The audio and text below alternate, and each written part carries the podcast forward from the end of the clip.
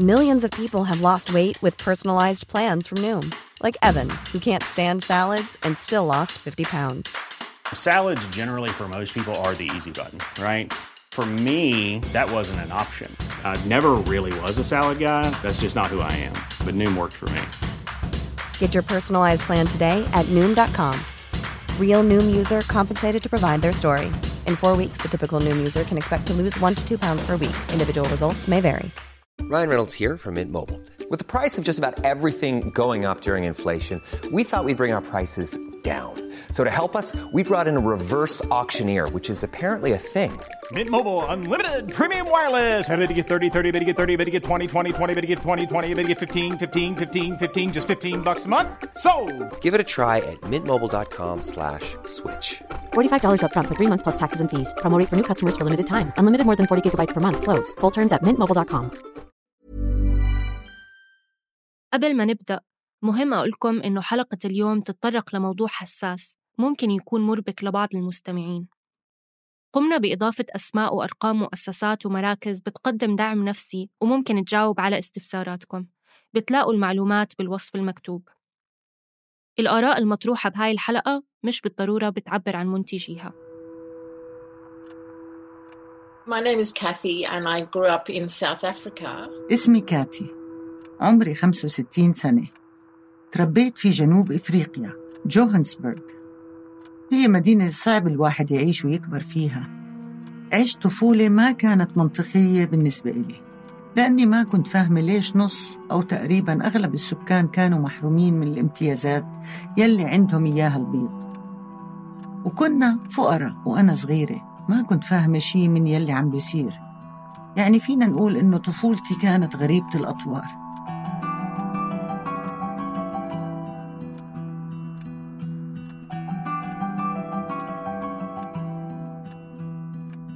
أمي كمان هي كانت ست تعبانة نفسيا، كنا حاسين إنها تعيسة. كان أبوي يضل يحكي لي أنتي شغلتك تسعدي أمك. عشان هيك من أنا وصغيرة وأنا واضح بذهني إنه حملوني مسؤولية إسعاد أمي بمجتمع صعب ومتدهور. بالآخر أبوي تركنا.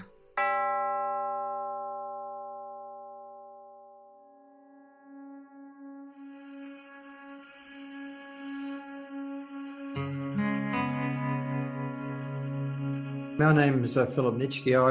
I'm 72 years of age. I was born in Australia in اسمي فيليب ناتشكي. عمري 72 سنة. اتولدت في أستراليا، منطقة ريفية بسيطة. درست العلوم، الفيزياء تحديدا.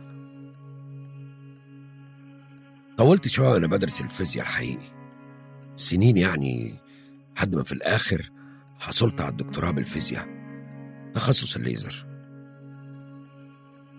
وقتها كانوا قليلين قوي اللي بيقدروا يدخلوا الجامعة، عشان كده كنت مقدر قوي الخطوة دي ومستحمل. كنت مدرك ان اللي بعمله هو الشيء الصحيح واني فعلا محظوظ.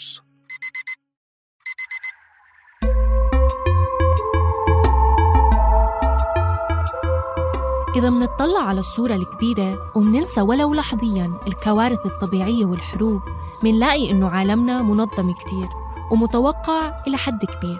الأرض بتدور بشكل منتظم، الأطفال بينولدوا هم عم يبكوا، والإنسان لابد أنه يكبر مع مرور الزمن. وكأنه في إيقاع بيضبط أنماط الحياة مهما كانت مختلفة.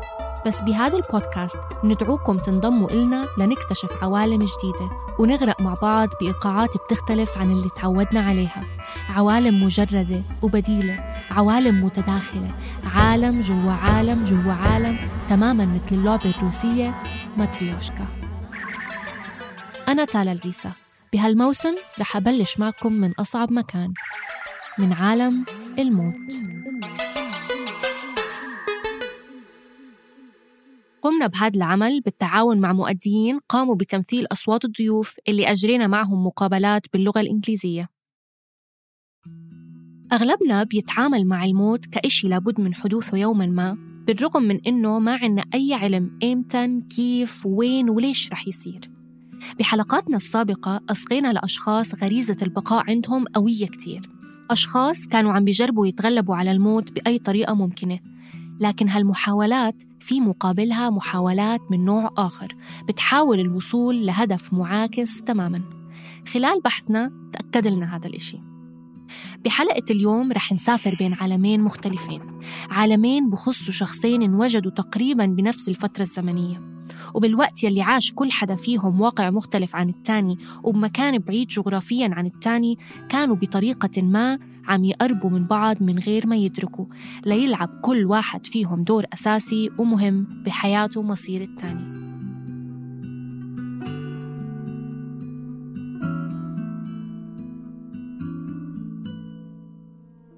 بس كبرت شوي وصرت 18 سنة اشتريت تذكرة روحة من غير رجعة على أوروبا. تركت طفولتي ورا ظهري. كنت حاسة إنه لازم أطلع لأني كنت بعيلة مش مستقرة وبمجتمع مش متوازن. يمكن قرار السفر كان آلية استخدمتها لأحمي نفسي وأعيش. طبعا بحب أمي كتير، طول عمري بحبها، علاقتنا كانت قوية بس غريبة. بس فكرة إنه أنا مسؤولة عن سعادتها والعناية فيها ضلت ملحقتني كل حياتي حتى بعد ما سافرت. كان دايما عندي إحساس بالمسؤولية تجاه صحتها النفسية وسلامتها.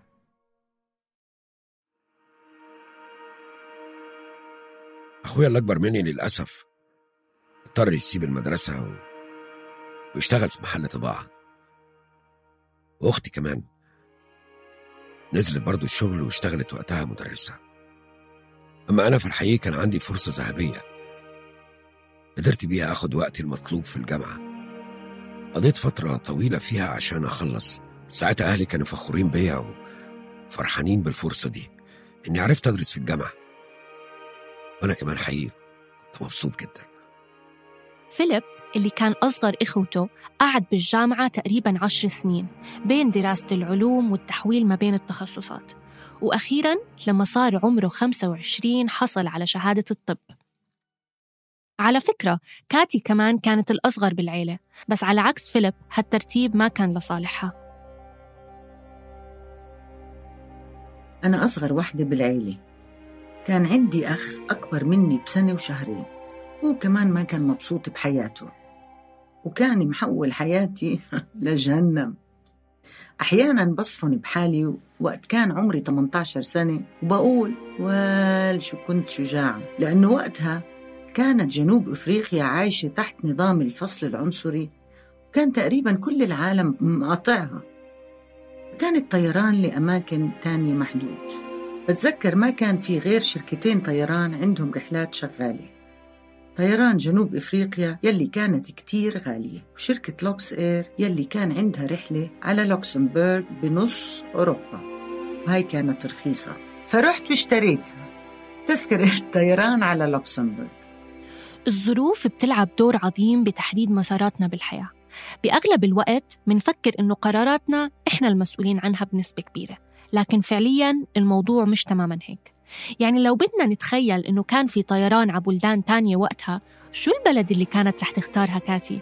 لو ما كان هدفها الأول الهروب من واقعها ومسؤوليتها تجاه أمها، هل كانت رح تسافر من الأساس؟ أو لو ما كان في طيران تاني أبداً مثلاً، شو كان صار فيها؟ هالأسئلة ممكن نطرحها على حالنا بكل مسار منسلكه بحياتنا. شو كان صار لو عملت؟ أو شو كان صار لو ما عملت؟ بس الظروف سمحت لكاتي إنها تسافر، وإجا الوقت لتخبر أمها. رحت عند أمي وقلت لها بدي أشوف العالم، أنا بحاجة إني أطلع وأستكشفه. كانت متفهمة، هي طول عمرها كانت حابة تسافر بس ما عمرها قدرت، عشان هي كانت مبسوطة على سفرتي. بعتقد إنها كانت مفكرة إني رح أرجع. لما قلت لها إني شريت تذكرة روحة بس شرحت لها إنه ما معي فلوس أشتري تذكرة رجعة، إني رح أشتغل وأحوش لأرجع. وطبعاً وقتها ما كنت عارفة شو اللي مخبالي بعالم الجديد، بس هي دعمت قراري بالسفر، وهيك سافرت على أوروبا وقعدت هناك 2 سنين واشتغلت في مجال الفندقة، حوشت فلوس وسافرت ولفلفت وكان وضعي ممتاز. بعديها تعرفت على واحد أسترالي، أما شو شاب أسترالي بجنن. تعرفت عليه بسويسرا محل ما كنت بشتغل بمنتجع تزلج، حبيته. لما سألني ليه ما تيجي على أستراليا معي، صفنت وقلت له والله فكرة حلوة.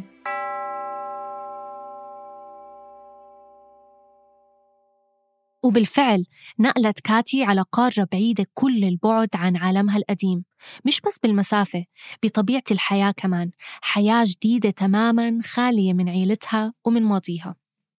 استقرت بعيد عن أمها وما رجعت شافتها لوقت كتير طويل.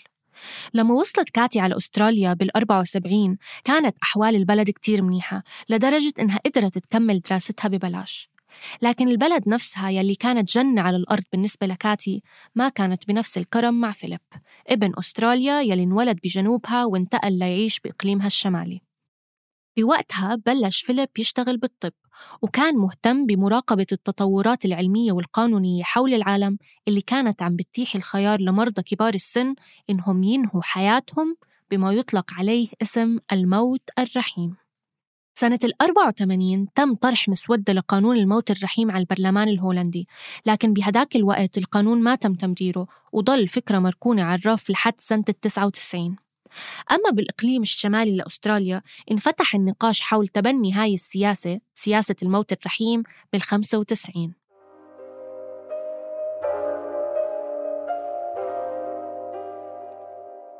اهتمامي بموضوع خيار إنهاء الحياة والحق في الموت كان مجرد صدفة. كنت بهتم بالسياسة طول عمري، وخصوصا في السنوات الأولى من الجامعة. كنت ساعتها مستاء جدا من الحروب اللي في فيتنام وطبعا الأسلحة النووية وحاجات كتير فظيعة وعبثية من اللي بتحصل في العالم. وقتها سمعت إن حكومة الإقليم الشمالي بأستراليا بتفكر تقر قانون جديد يسمح للأشخاص اللي كانوا على فراش الموت إنهم يطلبوا مساعدة من طبيب علشان يموتوا ويستريحوا. فاكر ساعتها على ما أتذكر إن سمعت الخبر ده في الراديو. ساعتها جه على بالي على طول إنها فعلا فكرة كويسة قوي، ورجعت كملت نومي. بس الحقيقة الأسبوع اللي بعده رجعت للموضوع ده تاني، لأن كان في جدل واعتراض كتير عليه، وتحديدا من مجموعتين. الأولى طبعا الكنيسة ورجال الدين، بس التانية الحقيقة هي اللي فاجأتني أكتر. المجموعة التانية كانوا الدكاترة نفسهم، يعني ناس من نفس المهنة ومفروض فاهمة.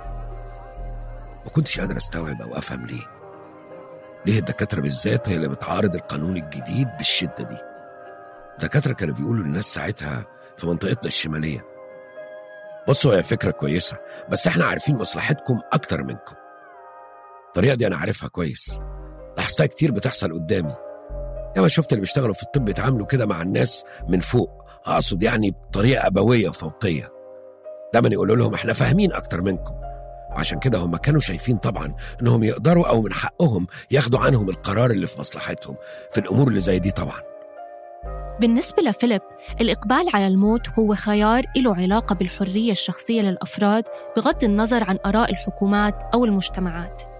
يمكن بهداك الوقت كانوا المعارضين له يفكروا إنه هالإنسان مجرد نفسه من العاطفة أو الإحساس، لكن من وجهة نظره كان فيليب عم يدافع عن حق أساسي من حقوق الإنسان. كنتش مستريح أبدا مع فكرة إن في أمور أساسية زي الحياة والموت تتساب كده بين إيدين اللي بيسموهم اختصاصيين. وقتها كنت عارف كويس إنه لو حد طلب مني أساعده ويموت ويستريح هوافق على طول. كنتش قادر أفهم ليه في حد يعترض.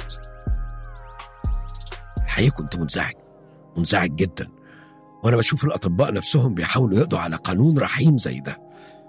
كانوا ساعتها عاملين حملات كبيرة وكتيرة على القانون. بقيت من جديد ناشط سياسي ساعتها.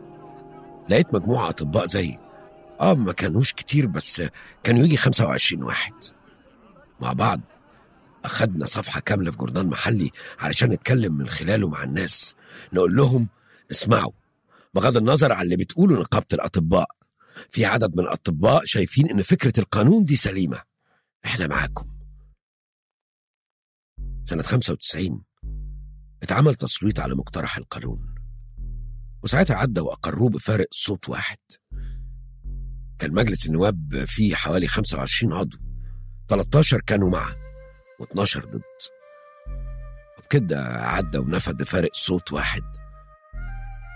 وقتها طبعا اتحكى ان القانون اقروه بفضل وقفتنا الفعاله ضد المعارضه بتاعه المجتمع الطبي. ومن هنا بدات القصه، والناس ابتدت تدق على بابي. فجاه بقيت اقدر افهم بعمق يعني إيه بجد إن أساعد حد عشان يموت ويختفي من قدام فظاعة الألم؟ استخدمت القانون ده 5 مرات عشان أساعد الناس إنها تموت في هدوء. الحقيقة تجارب صعبة، بس كمان اتعلمت منها الكتير. أول شخص اتكلم معايا عشان أساعده كان ساكن بعيد جدا من الناحية التانية من أستراليا، سافرت له مخصوص بالبحر. كنت حاسس إن القانون ده اتكتب مخصوص عشان الشخص ده. كان عنده سرطان مؤلم جدا في المعدة، كان في أواخر أيامه. طبعا أكيد وافقت على طول إني أساعده، كان واضح إن ذهنه صافي وعارف هو بيعمل إيه كويس. وافقت. جاني ساعتها على الإقليم الشمالي، كان مريض جدا وتعبان، بس اتأخرت عليه في دخول المستشفى. كان ساعتها محتاج توقيع من 3 أطباء، ما لقيتش ولا واحد بكل الشمال يوافق على حالته. كان لازم واحد من الأطباء يكون طبيب نفسي. حقيقي ما قدرتش أعمل أي حاجة، أجزت تماما. في الآخر استسلمت. هو قدامي كان يوم ورا يوم عمال ينهار، وابتدى يلومني إني ما كنتش محضر نفسي كويس لاستقباله، وإني كنت بجرجره ورايا وما كنتش واضح معاه. خد بعضه ومشي، طلع من المستشفى وروح على مدينته.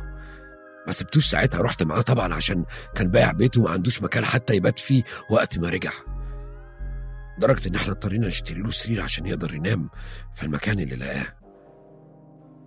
نهاية مات بالظبط بالظروف والطريقة اللي ما كانش عايزها، وكان بيحاول يهرب منها وما يوصلهاش. كان متضايق مني جدا وشايف إني خذلته. أنا ساعتها كنت في حالة غضب شديد علشانه، وعشان فشلت أجيب له الدعم المناسب من حتة القانون المعطل ده واللي ما بقاش ليه أي لازمة، وصد من الركنة.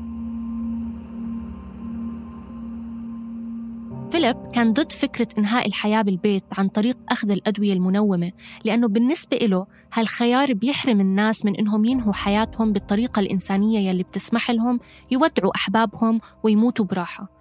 إضافة إلى أنه أغلب محاولات إنهاء الحياة عن طريق الجرعات الزائدة بتنتهي بالفشل، وبتم إعادة إنعاش الأشخاص ليرجعوا يعيشوا حياتهم اللي ما بدهم إياها. أما القانون فما استمر لفترة طويلة بالإقليم الشمالي لأستراليا.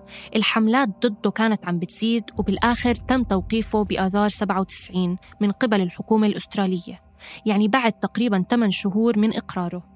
كنت بجد منزعج ومستاء إن القانون فعلياً على الأرض بيتلغي، لأنه الحقيقة كان ليه شعبية كبيرة مش بس بالإقليم الشمالي، لا في كل أستراليا، والناس حوالين العالم كانوا متابعين اللي بيحصل عن قرب.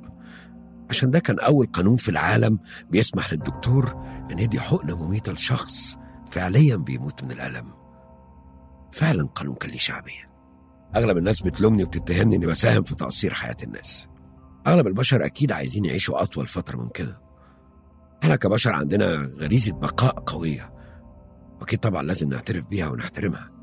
أكيد الأمور دي واضحة وتتفهم جدا، بس كمان كان واضح بالنسبة لي إن في وقت بيجي في حياة بعض الناس بيكتشفوا فيه إن البقاء على قيد الحياة أفظع بكتير من الموت بسلام.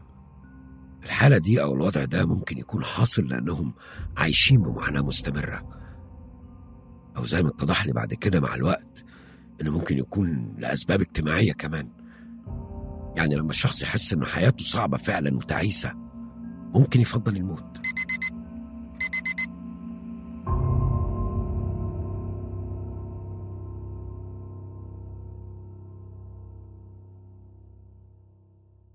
كاتي أحد هالأشخاص يلي حياتهم كانت صعبة كتير، لكن مش لمرحلة تدفعها تفكر بإنهاء حياتها، خاصة إنه الأمور بلشت تتحسن بعد ما نقلت على أستراليا.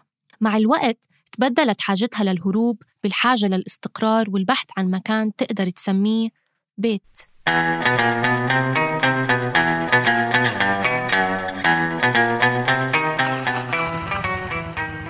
اشتريت موتور صغير وعملت فيه رحلة لحالي على الساحل الشرقي بأستراليا، ولقيت هناك مكان كتير حلو. لقيت بلدة اسمها بايرون باي في منطقة النهر الشمالي وعشقتها. خطر لي وقتها إنه هذا هو المكان يلي بدي أستقر فيه. بتذكر رنيت على أمي وقلت لها إني مش راجعة. حسيت طبعاً إنها زعلت كتير وقتها، بس كمان كانت فاهمة إني لقيت مكان خيالي، مكان كتير حلو دعمتني لأكون حياتي هون. لكن هالمد بين كاتي وإمها يلي استمر لأكثر من 12 سنة ما كمل، وإجا وقت الجزر يلي كان بطريقة ما قصري. بمعنى آخر انجبرت كاتي إنها ترجع على جنوب إفريقيا محل ما كانت إمها لورا مستقرة.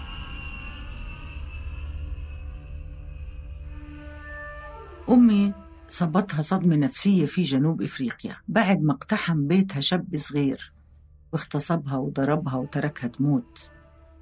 حملت حالي ورحت قعدت عندها سنة لأساعدها توقف على رجليها. كانت رح تموت، عن جد كانت رح تموت، عشان هيك كان لازم أطلعها من الصدمة وأكون جنبها بوقت العمليات والتعافي، كمان أطلعها من هناك. كنت حاملة الجنسية الأسترالية فقدرت أطلع لها موافقة تيجي على أستراليا، وهيك جبتها لهون. كانت امرأة مكسورة، إجت واستقرت بأستراليا، عزلت حالها عن العالم، كانت مصدومة من يلي صار، من غياب العدالة كمان. كانت عارفة مين، كانت عارفة هوية الشاب يلي عمل فيها هيك، بس عمره ما تحاكم. انقلبت حياة كاتي 180 درجة، وانتقلت إمها معاها على أستراليا وعاشت معها ببيتها لفترة.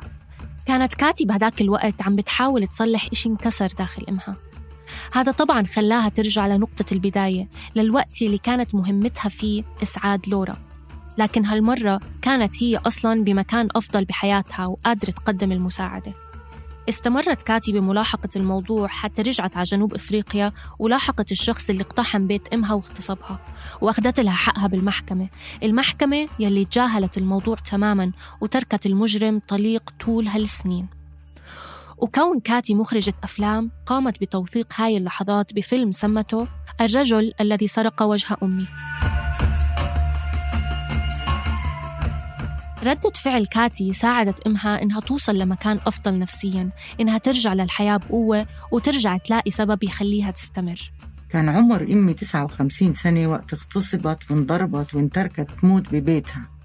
وقت يكون عمرك 59 سنة فكري حالك مش عرضة لهيك نوع من الجرائم، عشان هيك تفاجأنا أنا وياها، وأخذ معها قريب 10 سنين لتتعافى. والإشي اللي ساعدها تطلع من الأزمة هو الفيلم. تخيل كانت أمي بنص الستينات لما أنا عملت الفيلم، وبعدها قدرت توقف على رجليها وترجع تستمتع بالحياة. مهمة إسعاد أمي اللي كلفني فيها أبوي ضلت عايشة معي طول عمري، ما قدرت أتحرر من هالفكرة لأنها انزرعت فيي وأنا كتير صغيرة. بعد ما كبرت كان ممكن أكون عقلانية وأحكي لحالي مش شغلتك تهتمي بسعادة أمك، بس فكرة إنها مسؤوليتي كانت مغروسة فيي لدرجة إني ما قدرت أتخلى عنها. وقت طلعت أمي من عزلتها مسكت بالحياة كتير، صارت تشترك بنشاطات مجتمعية وكانت حاسة بالأمان بأستراليا. اكتشفت لحالها أنه كل الأشياء يلي حكيت لياها عن أستراليا صحيحة، وقدرت تنخرط بمجتمع داعم وحنون. كانت كلها نشاط وحيوية بالستينات والسبعينات وحتى أوائل الثمانينات من عمرها.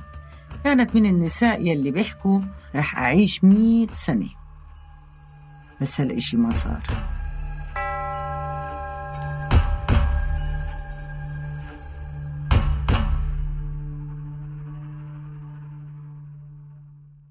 بهالوقت بعد ما تم إيقاف قانون الموت الرحيم بشمال أستراليا، قرر فيليب يبدأ يعقد اجتماعات وندوات بتستهدف أشخاص فوق 50 سنة. كان الهدف من هالاجتماعات توعية الناس على طرق وأساليب الموت الرحيم، يعني تعريفهم بأنواع الأدوية اللي ممكن ياخدوها لإنهاء حياتهم، وتعريفهم كمان بأسماء الدول اللي بتشرعن الموت الرحيم واللي ممكن يتوجهوا لها لإنهاء الحياة. ضلت هالاجتماعات مستمرة لحد ما في يوم من الأيام شخص اسمه نايجل بريلي حضر واحد من هالاجتماعات. كان في شخص اسمه نايجل، كان عمره حوالي 45 سنة. بريلي كان واخد قرار في الوقت ده والأسباب معرفهاش ساعتها، إنه يجيب مواد تساعده على إنهاء حياته. فاكر ساعتها لما جه واحد من اجتماعاتنا اللي كنا قصدين نخليها مجموعات صغيرة، يعني مش أكتر من 50 شخص، طبعا الأسباب كتير أغلبها سياسية. الولد كان يعتبر شاب صغير، ورغم كده كان دايما بيجي الاجتماعات، مش فاهم ليه. فاكر انه سافر بره ساعتها عشان يشتري الدواء من هونج كونج. لقاه في النهاية أفضل نوع للانتهاء من الحياة، فيتال، كان اسمه فيتال. جابه معاه استراليا وشرب الدواء ومات. هو كان سايب أوراق ومذكرات كتير راصد فيها وكاتب عن تجربته دي. طبعا وقتها اتسألت كتير عنه. حقيقة أنا ما كنتش عارف إن الشخص ده على وشك إنه يتحاكم على جريمة قتل، وإن فرصته إنه يطلع بريء شبه معدومة. عرفت أياميها إنه كان منفذ عمليتين من القتل، كان في الغالب مش هيطلع منها، أكيد على الأقل هيتسجن لمدة طويلة. وبالنسبة له خد قرار حكيم وعقلاني. يعني لو ناقشنا الموضوع من زاويته فعلا، بدل ما يعيش 30 سنة محبوس فضلوا نختار الحرية بالموت.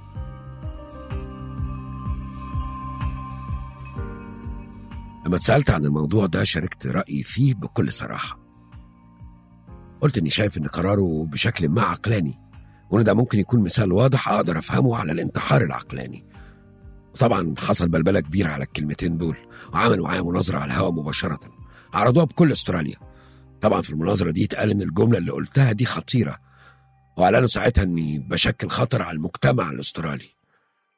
نقابة الأطباء طبعا وقتها استخدمت صلاحياتها الخاصة بالحالات الطارئة عشان تسحب مني رخصة مزاولة المهنة عشان أبطل طب. فضلت 2 سنين بعدها متعلق بالقضية دي في المحكمة، لكن في النهاية كسبت القضية. كانت هاي اللحظة مفصلية بحياة فيليب، أخذت منه بلحظات الإشي اللي كان عم يبنيه سنين طويلة.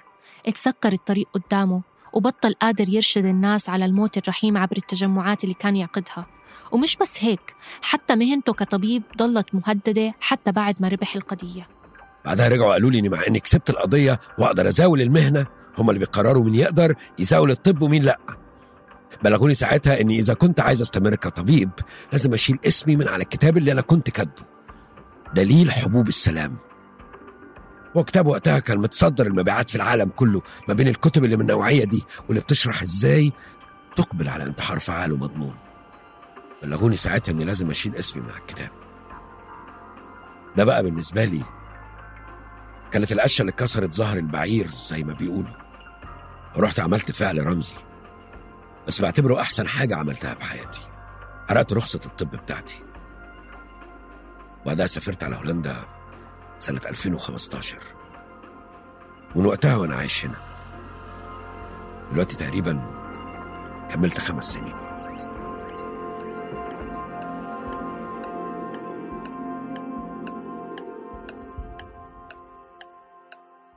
اختيار فيليب لهولندا بالتحديد ما كان اختيار اعتباطي. تتذكروا لما قلت لكم إنه قانون الموت الرحيم ضل مركون على الرف لل99 بهولندا؟ خليني أكملكم شو صار. بال99 طرح القانون على البرلمان الهولندي مرة تانية، ومن وقتها أصبح الموت الرحيم من قبل الأطباء قانوني ليومنا هاد. هالقانون بيعطي الأحقية للأطباء إنهم يساعدوا المرضى ينهوا حياتهم بأنفسهم ويوافقوا على قرار مغادرتهم للحياة عبر توفير الأساليب الأصح لإنهائها.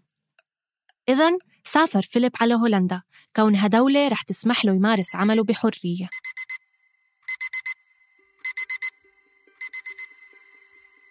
أما لورا إمها لكاتي بلشت ترتب لأول رحلة صيفية إلها بحياتها مع حفيدتها يلي بتكون بنتها لكاتي. كانت وجهتهم نحو أوروبا، وبالتحديد نحو أمستردام عاصمة هولندا. تخيلوا قديش كانت لورا عم بتقرب من فيليب، لكن لسه بوقتها ما كانت تعرف مين هو حتى. يعني حتى لو كانوا تقابلوا بالصدفة ما كانوا رح يعرفوا بعض أبداً. بعد الفيلم وبعد ما طلعت أمي من عزلتها كنت حاسة إني تحملت مسؤولية وخلصت. كنت مفكرة إنه دوري خلص اكتمل، بس طلعت غلطانة.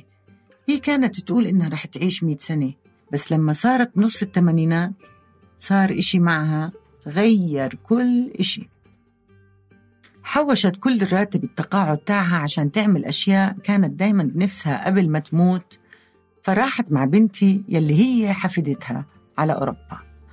راحوا شافوا فيينا وزاروا الدانوب برحلة نهرية بالسفينة.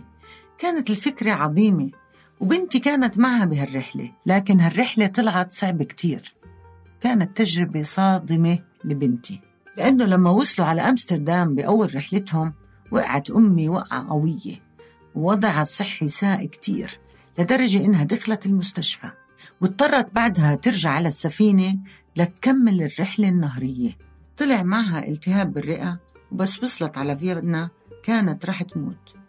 بنتي اللي كان عمرها يا دوب 26 سنة اضطرت تدير بالها عليها بهالوضع. المرض خلى أمي تحس إنه جسمها مش بقوة روحها، عزيمتها انطفت. عشان هيك كانت كتير متغيرة بعد ما رجعت من هاي السفرة. ضلت سنة كاملة كئيبة وتعيسة كأنها شخص تاني تماما. جسمها ما كان عم بيساعدها أبدا، وقوتها البدنية كانت عم تنهار. وبيوم من الأيام حكت معي أمي، كان عمرها يمكن 87 وقتها.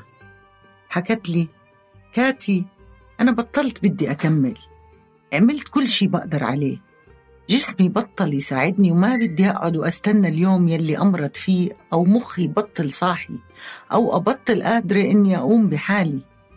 ما بدي أكون معتمدة على حفيدتي، بعتقد إنه صار لازم أطلع من هالدنيا. أنا جاهزة ونويت، بدي أموت هلأ.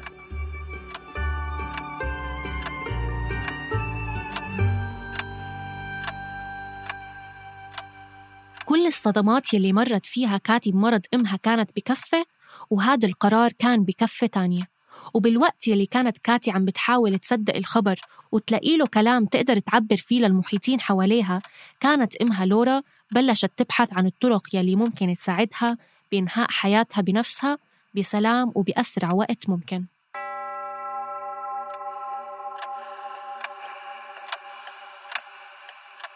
خلال بحثها المطول لقت لورا بالصدفة كتاب بيعطيها معلومات دقيقة ومفصلة عن الخطوات يلي لازم تاخدها.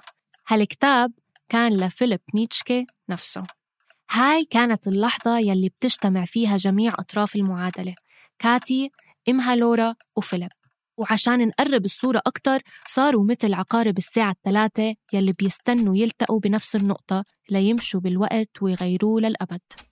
رح نكمل قصتنا بالجزء الثاني من الحلقة، ويلي بتبلش فيه الخطوط تتشابك أكتر وأكتر، والطرق تتقاطع ما بين أطراف المعادلة، والساعة تبلش تدق.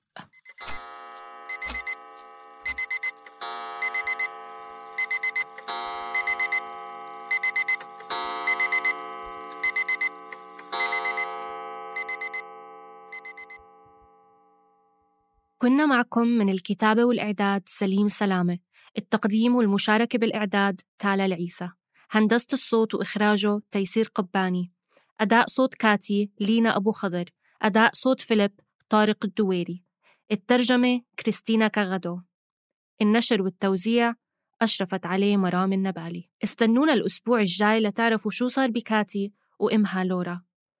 ماتريوشكا من إنتاج صوت.